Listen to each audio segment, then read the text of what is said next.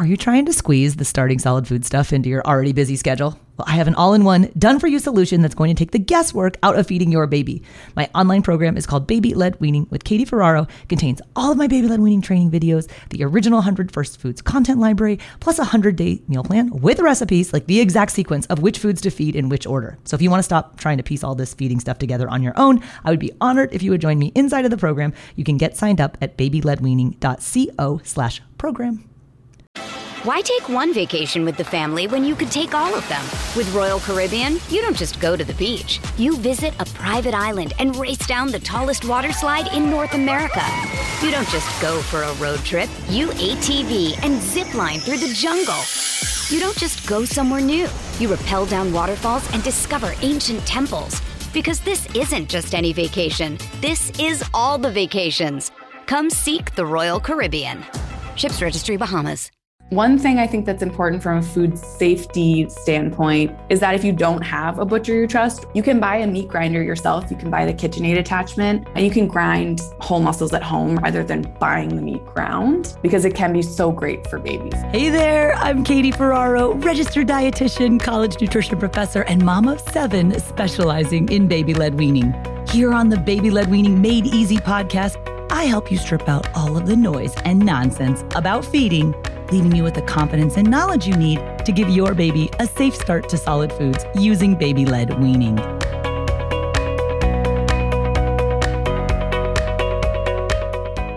Hey guys, all right, I have the coolest episode planned for you today. I am so excited about our guest. She is a butcher. It's Cara Nicoletti from Seemore Meats and Veggies. She's based out of Brooklyn. And you guys, she knows everything about meat, and she's gonna help us demystify meat for baby led weaning.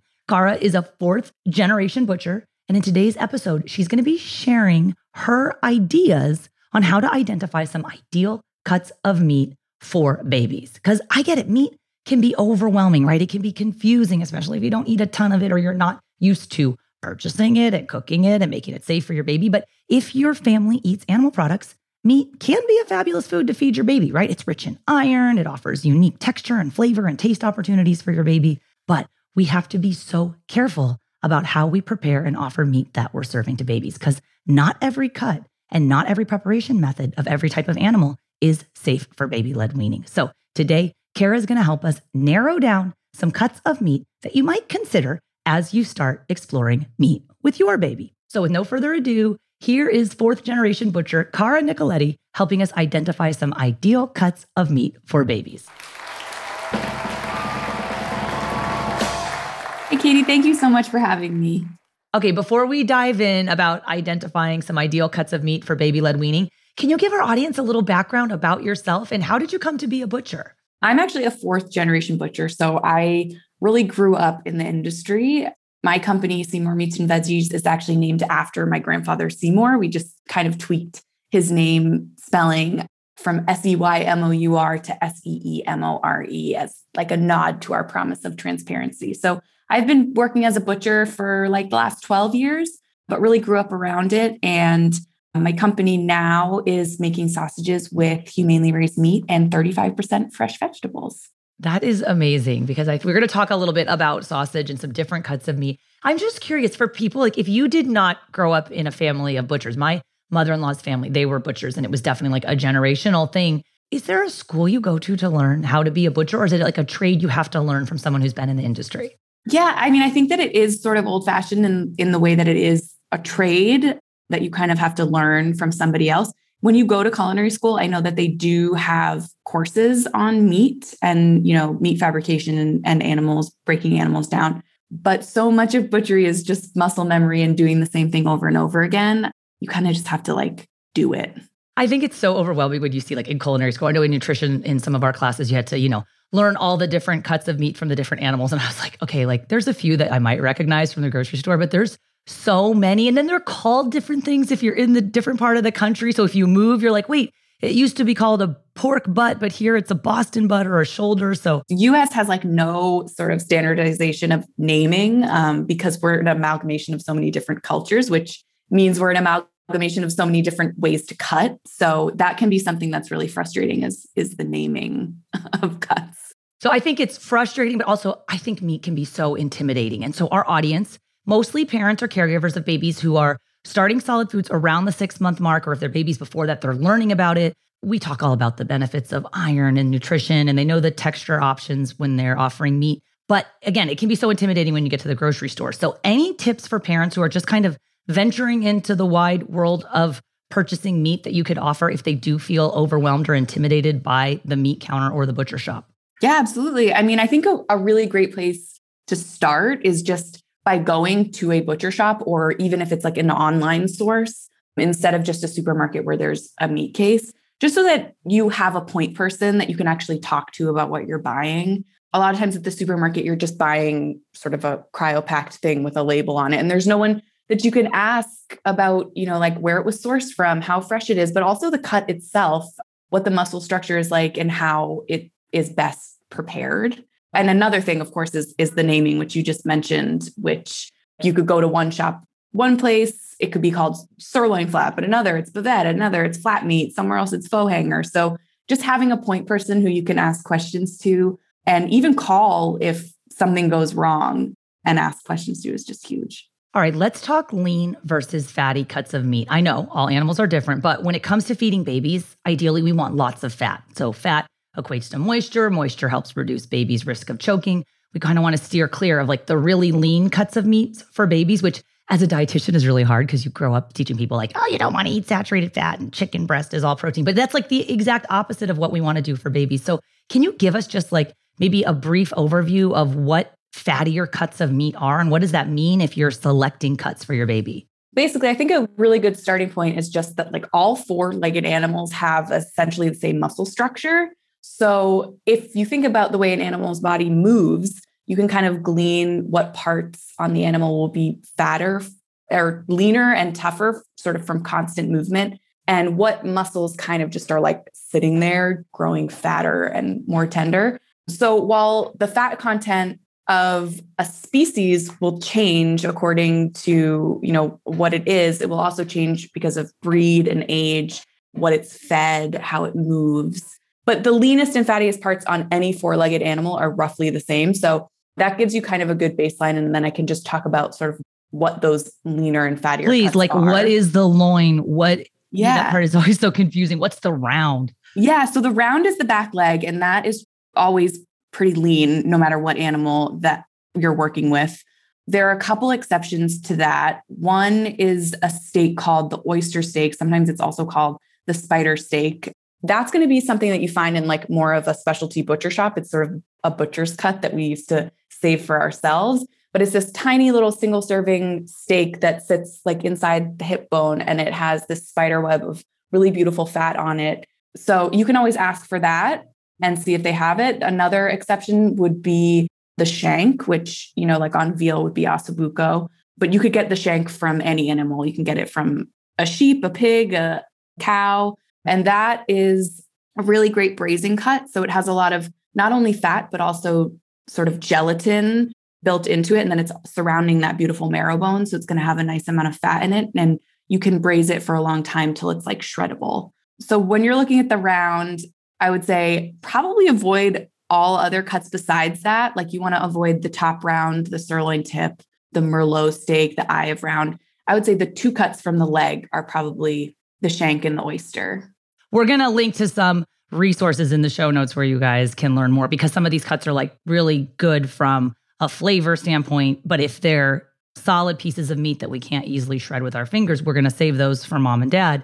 You mentioned a few though that I love for baby led weaning. Chuck roast is like my absolute favorite because you can cook it low and slow and it gets nice and soft and shreddable and we can serve it with a lot of extra juice. The babies make a mess out of it, but they love to suck on it. There is some iron transfer that can happen there, but it's nice and soft and much safer than some of these solid pieces of steak. So I love chuck roast. I also love brisket for babies. And I was curious, you mentioned like braising meats. So that's like, you know, moist heat cookery where we're using a lot of liquid to help break down those muscle fibers. Could you share about maybe chuck roast and brisket, which I don't know like what the reputation of those cuts are, but in the baby led weaning world, like we love them because the end product is so amazing for babies. Well, I mean, first of all, any cut on an animal's body is great. Like all all cuts are usable, maybe not so much for baby led weaning, but I love a chuck roast and I love a brisket. Those are two cuts that I grew up eating a lot. They're also great from a price point perspective, but they are like the brisket is is one of those cuts that has sort of a long muscle striation, so it's going to be really shreddable. But what's nice is that you can slice it and still have whole pieces, but they'll still shred in your hands. And it's the same with the chuck roast. So they have a great amount of marbling throughout, intermuscular marbling, um, and that's going to help keep them really moist. This episode is brought to you by BetterHelp. If you've been thinking about giving therapy a try, BetterHelp is a great option. It's a convenient, flexible, affordable, and entirely online experience. All you do is just fill out a brief questionnaire to get matched with a licensed therapist, and you can also switch therapists at any time for no additional charge. I used to think therapy was just for people who have experienced major trauma, but therapy can help you be at your best no matter what you're going through. So, whether it's to learn new positive coping skills, set more realistic boundaries, or just show up as a better version of yourself, BetterHelp is here to help.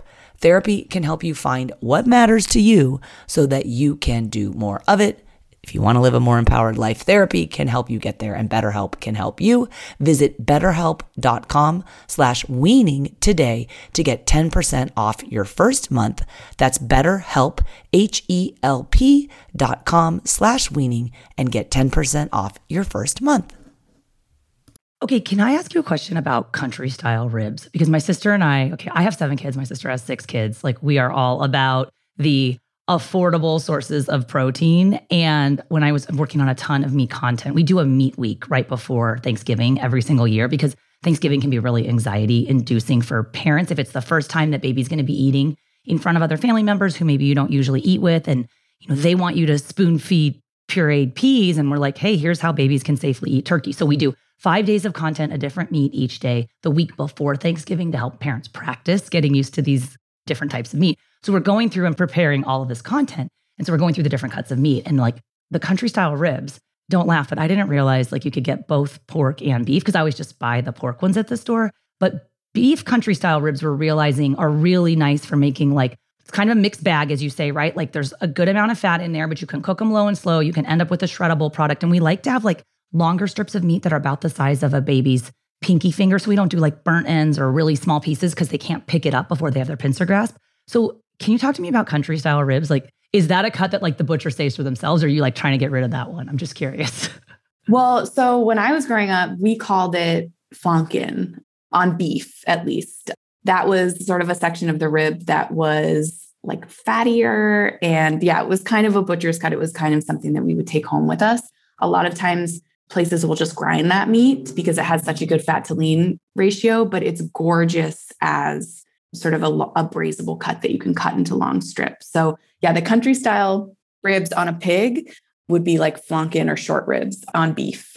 Okay, so can we switch and talk about the pig now? Because lots of things we steer clear from in pig cookery, sausage, ham, just because of the added sodium component. And then anything with the casing could be a potential choking hazard. But we do stay away from added sodium. So kind of makes a lot of the cuts of pig a little bit obsolete, but it makes it easier. My favorite cut of meat for babies from a pig is a pork butt, which I've realized as I work with parents from all over the country and the world is called different things depending upon where you live. So pork butt or a pork shoulder or a Boston butt, because you can cook it again, low and slow, or you can pressure cook it. We can do it with very minimal sodium, lots of juice. It ends up with like not nice shreddable strips. And then you can fry it up or crisp it up for yourself after and add all the salt you want besides the pork butt, can you think of other cuts of meat from a pig that work nicely for getting those soft, shreddable pieces of meat that babies can easily eat? Yeah, absolutely. Well, I think sometimes you're going to see some of those cuts from the shoulder separated out.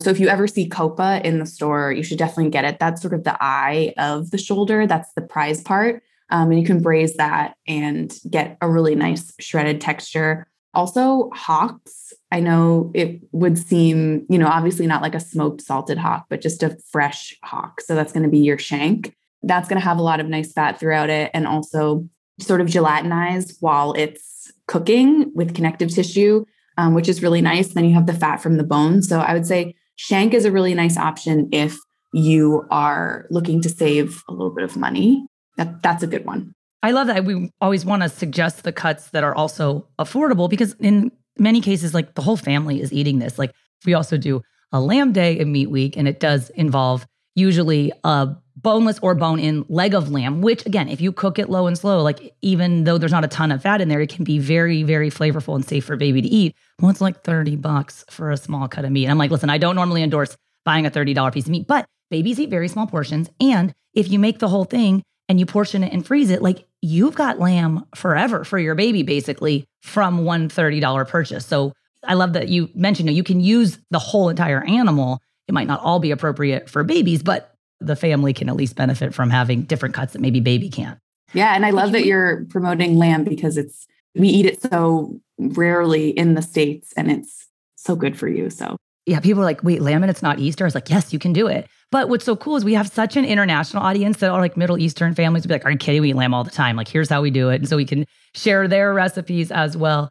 Um, I wanted to ask you next, if it's okay, about ground beef, because we kind of think of ground beef as like a gateway meat for parents that are like, okay, I'm not really down with like my baby eating strips of lamb on day four of baby led weaning, although many of you guys do, and that's great. But some parents like ground meat as a way to kind of transition. So instead of just like grinding it up and putting it on the plate, because if it's very small pieces, baby can't eat it, we put it into forms that basically like a patty and then cut it into strips about the size of an adult pinky finger so the baby can use their whole hand grasp to pick it up and feed it to themselves. What should we be on the lookout for when we go to buy ground beef because i know like in the past if you think about you know foodborne illness outbreaks from you know undercooked ground beef products parents sometimes get like wigged out by ground meat. And then also my second part of the question is like i think a lot of parents only think of ground beef but you can grind all of the other types of meat and introduce your baby to it that way. So could you share any insight you have about ground beef?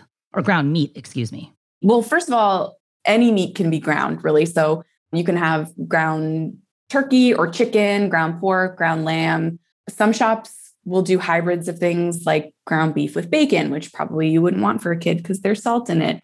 But you can also, if you're doing poultry, you can ask if they have any extra fat or skin to sort of grind in so that it's really nice and moist because poultry, ground poultry can dry out pretty quickly. One thing I think that's important from a food safety standpoint is that if you don't have a butcher you trust or someone who you're buying meat from that you trust, you can buy a meat grinder yourself. You can buy the KitchenAid attachment and you can grind whole muscles at home rather than buying the meat ground. Like the general rule is that the more whole a muscle is, the like safer it is because it's touched less hands and has less surface area for it to come in contact with bacteria. So because ground meat is sort of the furthest thing from whole muscle, you just want to make sure that you're buying it from a source that you really really trust because it can be so great for babies. So just buy it from someone that you feel good about and you feel like their place is clean. But yeah, you can grind any meat. I don't know if this is a no no. You'll have to tell me, but we ate a lot of liver growing up. Oh, dude, it's like the best food. I got a whole podcast episode on liver. It's like literally the most nutrient dense. It is the most iron rich food out there. So tell me all about liver. Yeah, absolutely. We ate a lot of ground liver. We ate it like sauteed up, but also my mom would put it into mousses. So kind of mix it with it sounds gross, but like mix it with cream cheese and caramelized onions and make sort of like a dippable mousse. Way better than plain liver. yes. I have a real taste for like a real affinity for poultry liver. I know it's not for everyone, but I think poultry liver specifically is a really great gateway for kids because a lot milder than something like a beef or a pork liver. So that's also something that you could ask for ground and kind of saute it up. You just want to be careful that you're cooking it all the way through we did a whole episode on liver and then kind of surveyed our audience because again the way people prepare liver around the world is totally different. Like i for two and a half years lived in nepal. I was a peace corps volunteer and i was in a hindu community so like no beef. And then a lot of goat not steamed like butchery techniques for the most part in the village where i lived. Like they would just hack the heck out of an animal. So it was like there was like tubules in the animal. You know you'd have like a stew with bones floating in it. And but like whoever got the liver like that was the deal. And we were always like you know this is like pregnant moms and you know good source of iron because there's not a lot of it to go around. So it's definitely prized in certain communities. And it's funny that we like in other food cultures kind of turn your nose up at liver but is such a nutrient dense food. Okay back to ground meat. You mentioned grinding your own. Like i actually have the kitchenaid grinder attachment and i've never used it to grind meat. So what cuts of meat would you grind yourself? I get you said like the more intact the muscle is but like if you're just going to pick it out? How do you know what is good for grinding? Yeah, I know. And I think like when you say whole muscle, it sounds sort of intimidating, but a whole muscle could literally be a chicken breast. That's a whole muscle. So I would say for poultry, you're going to want to grind the dark meat, which is the legs and the thighs. So you can just debone those and put them through your grinder. Um, you just want to be really careful that all the bones are out. So you could buy a deboned chicken leg and thigh and grind those through. Basically, you're looking for the best fat to lean ratio for a baby. So a chuck roast would actually be something like that chuck cut would be something that would be really great for grinding. It's going to have a nice amount of fat. Really, I would say any of the cuts that you want your baby to eat whole would also be great for grinding. And it's great because you have control also of like cleaning that grinder. Something that makes it easier with a home grinder is just keeping things really cold. So if you want to grind chicken, for example, I would just sort of par freeze those things before you put them through the grinder and it will help it go through the machine. Why take one vacation with the family when you could take all of them? With Royal Caribbean, you don't just go to the beach. You visit a private island and race down the tallest water slide in North America. You don't just go for a road trip. You ATV and zip line through the jungle. You don't just go somewhere new. You rappel down waterfalls and discover ancient temples. Because this isn't just any vacation, this is all the vacations. Come seek the Royal Caribbean. Ships Registry Bahamas.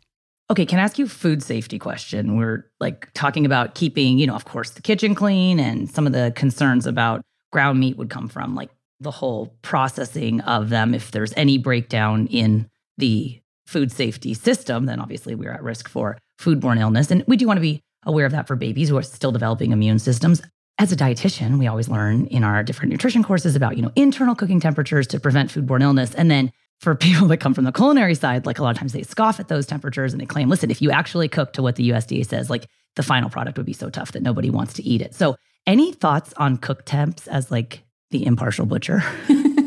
well, I would say, I mean, obviously it's going to be different if I'm selling it to my customers for them to eat. And if their kids are eating it, I would say if your babies are eating it, always err on the side of caution when it comes to cook temps. Adult stomachs are a lot more able to handle foodborne illnesses than babies. So, you know, I don't think your baby is going to turn up its nose if you cook to the USDA recommended temperatures. I think that's probably your safest bet. Certainly, some muscles will tense up if you cook them for longer, but I think braising is a really great way around that because you're cooking it to a really solid internal temperature, but it's not getting tough.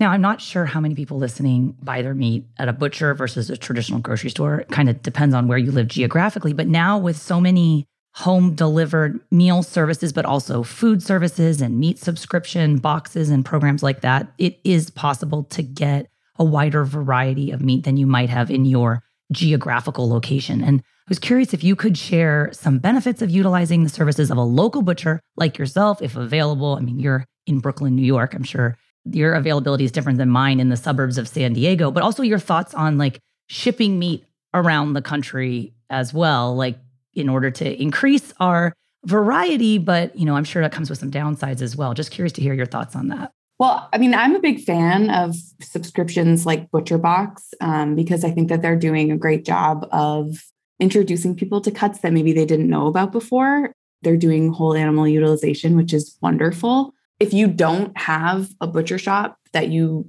can go to in your area, those things are always available to you. Same with like if you don't have a farmer's market in your area, those are kind of like great alternatives to those things. But I would also say, however, you can make it work for your family is okay. Like if you trust the source, if you feel good about cooking it, if you can afford it, if it's nourishing your baby, like I would never judge where you shop for it. I just think in general, having a point of contact for the meat that you buy is important. So even if you're buying from a subscription, like, you know, an online meat subscription, there's someone you can email and say, like, where did this meat come from? Or how do I cook this? And I think that's important.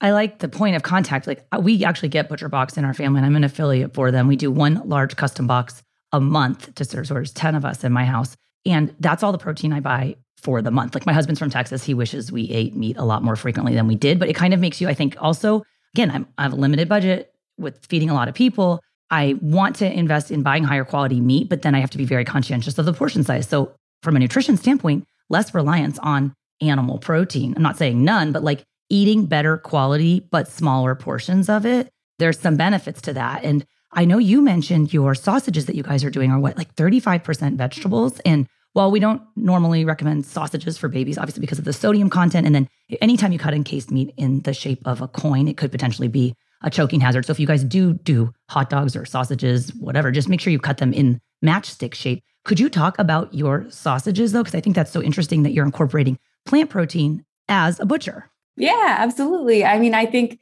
this was sort of, I started making these sausages about 12 years ago when I was working in shops as a way, really, not only to get my customers to eat a little bit less meat, but also to help stretch the animals that we were using a little bit further and get them to people at a price point that made sense. So in the past, we talk about fillers in sausages and, and hot dogs as like sort of a dirty word. And certainly some places it still is. Some places are putting all kinds of stuff into their products to stretch them further. But for us at Seemore, we're using fresh vegetables to make that humane meat more accessible to more people at a decent price point. So they come in really fun flavors. We have Bubby's chicken soup, which is, you know, it has carrot, celery, onions, dill, humanely raised chicken. We have chicken parm. We have a chicken kale pesto with basil. So lots of options for when your kids get older. And we find that kids really, really like them. The chicken ones don't have a casing on them and they can kind of hold them in their hands and kind of just gnaw on them. That's kind of cool because the, the casing, sometimes I'm like, like yesterday we were making something for dinner. My niece was over and she's like, why do they put them in the tube if you're just going to cut it off? I was like, well, I guess some people, you know, if you make like sausage and meatballs and the sausage maybe stays intact. But I always end up just cutting the casing off and mashing it around anyway. So yeah, I mean, I think people like that like snap. So we do that on the pork ones. We have three pork flavors, but the chicken ones, there's no casing at all. Um, and part of the reason is that we were seeing that kids were eating them a lot. That's so cool. Well, I love the idea of you're like reframing the filler. Like, sure, call it filler, but if it's carrots and kale, like, yeah, I'm okay with that. Exactly. Cara, tell us where our audience can go to learn more about you and the work you're doing, and then also hopefully to order some of the veggie heavy sausages. Yeah, absolutely. Well, so my personal Instagram is just my name, Cara Nicoletti. I mostly post about Seemore on there these days. So if you want more information on Seemore, our website is eatseemore.com and our Instagram is at eatseemore. Our products are in most Whole Foods on both coasts.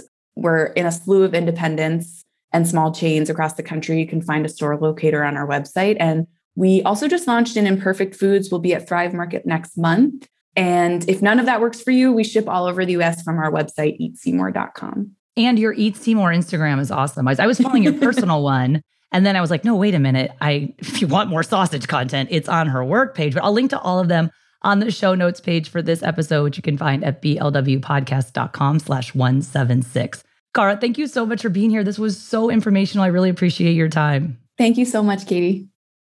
Well, I hope you guys enjoyed that interview with Cara Nicoletti. Again, she's a fourth generation butcher. She is the owner of See More Meats and Veggies, so making those awesome sausages that are like 35% vegetables, Great for a little bit older kids because of the sodium. And we generally don't feed like encased meat products to babies early on in baby led weaning. But she mentioned her products are available now. Whole Foods, she's at Thrive Market. She's going to be, she's in um, Imperfect Foods. I think she's kind of naming every single outlet. So, like, hopefully you can get your hands on some of her amazing sausages that she's making with humanely raised chicken, kale, basil, pesto, caramelized onions. I mean, the whole nine. I think it's a good marriage of like plant and animal foods if you're so inclined. So check her out at eatseemore.com. I'm also going to link to all of the resources that Cara talked about in today's episode, and that'll be on the show notes, which you can find at blwpodcast.com slash 176. Thanks for being here, and I'll see you next time.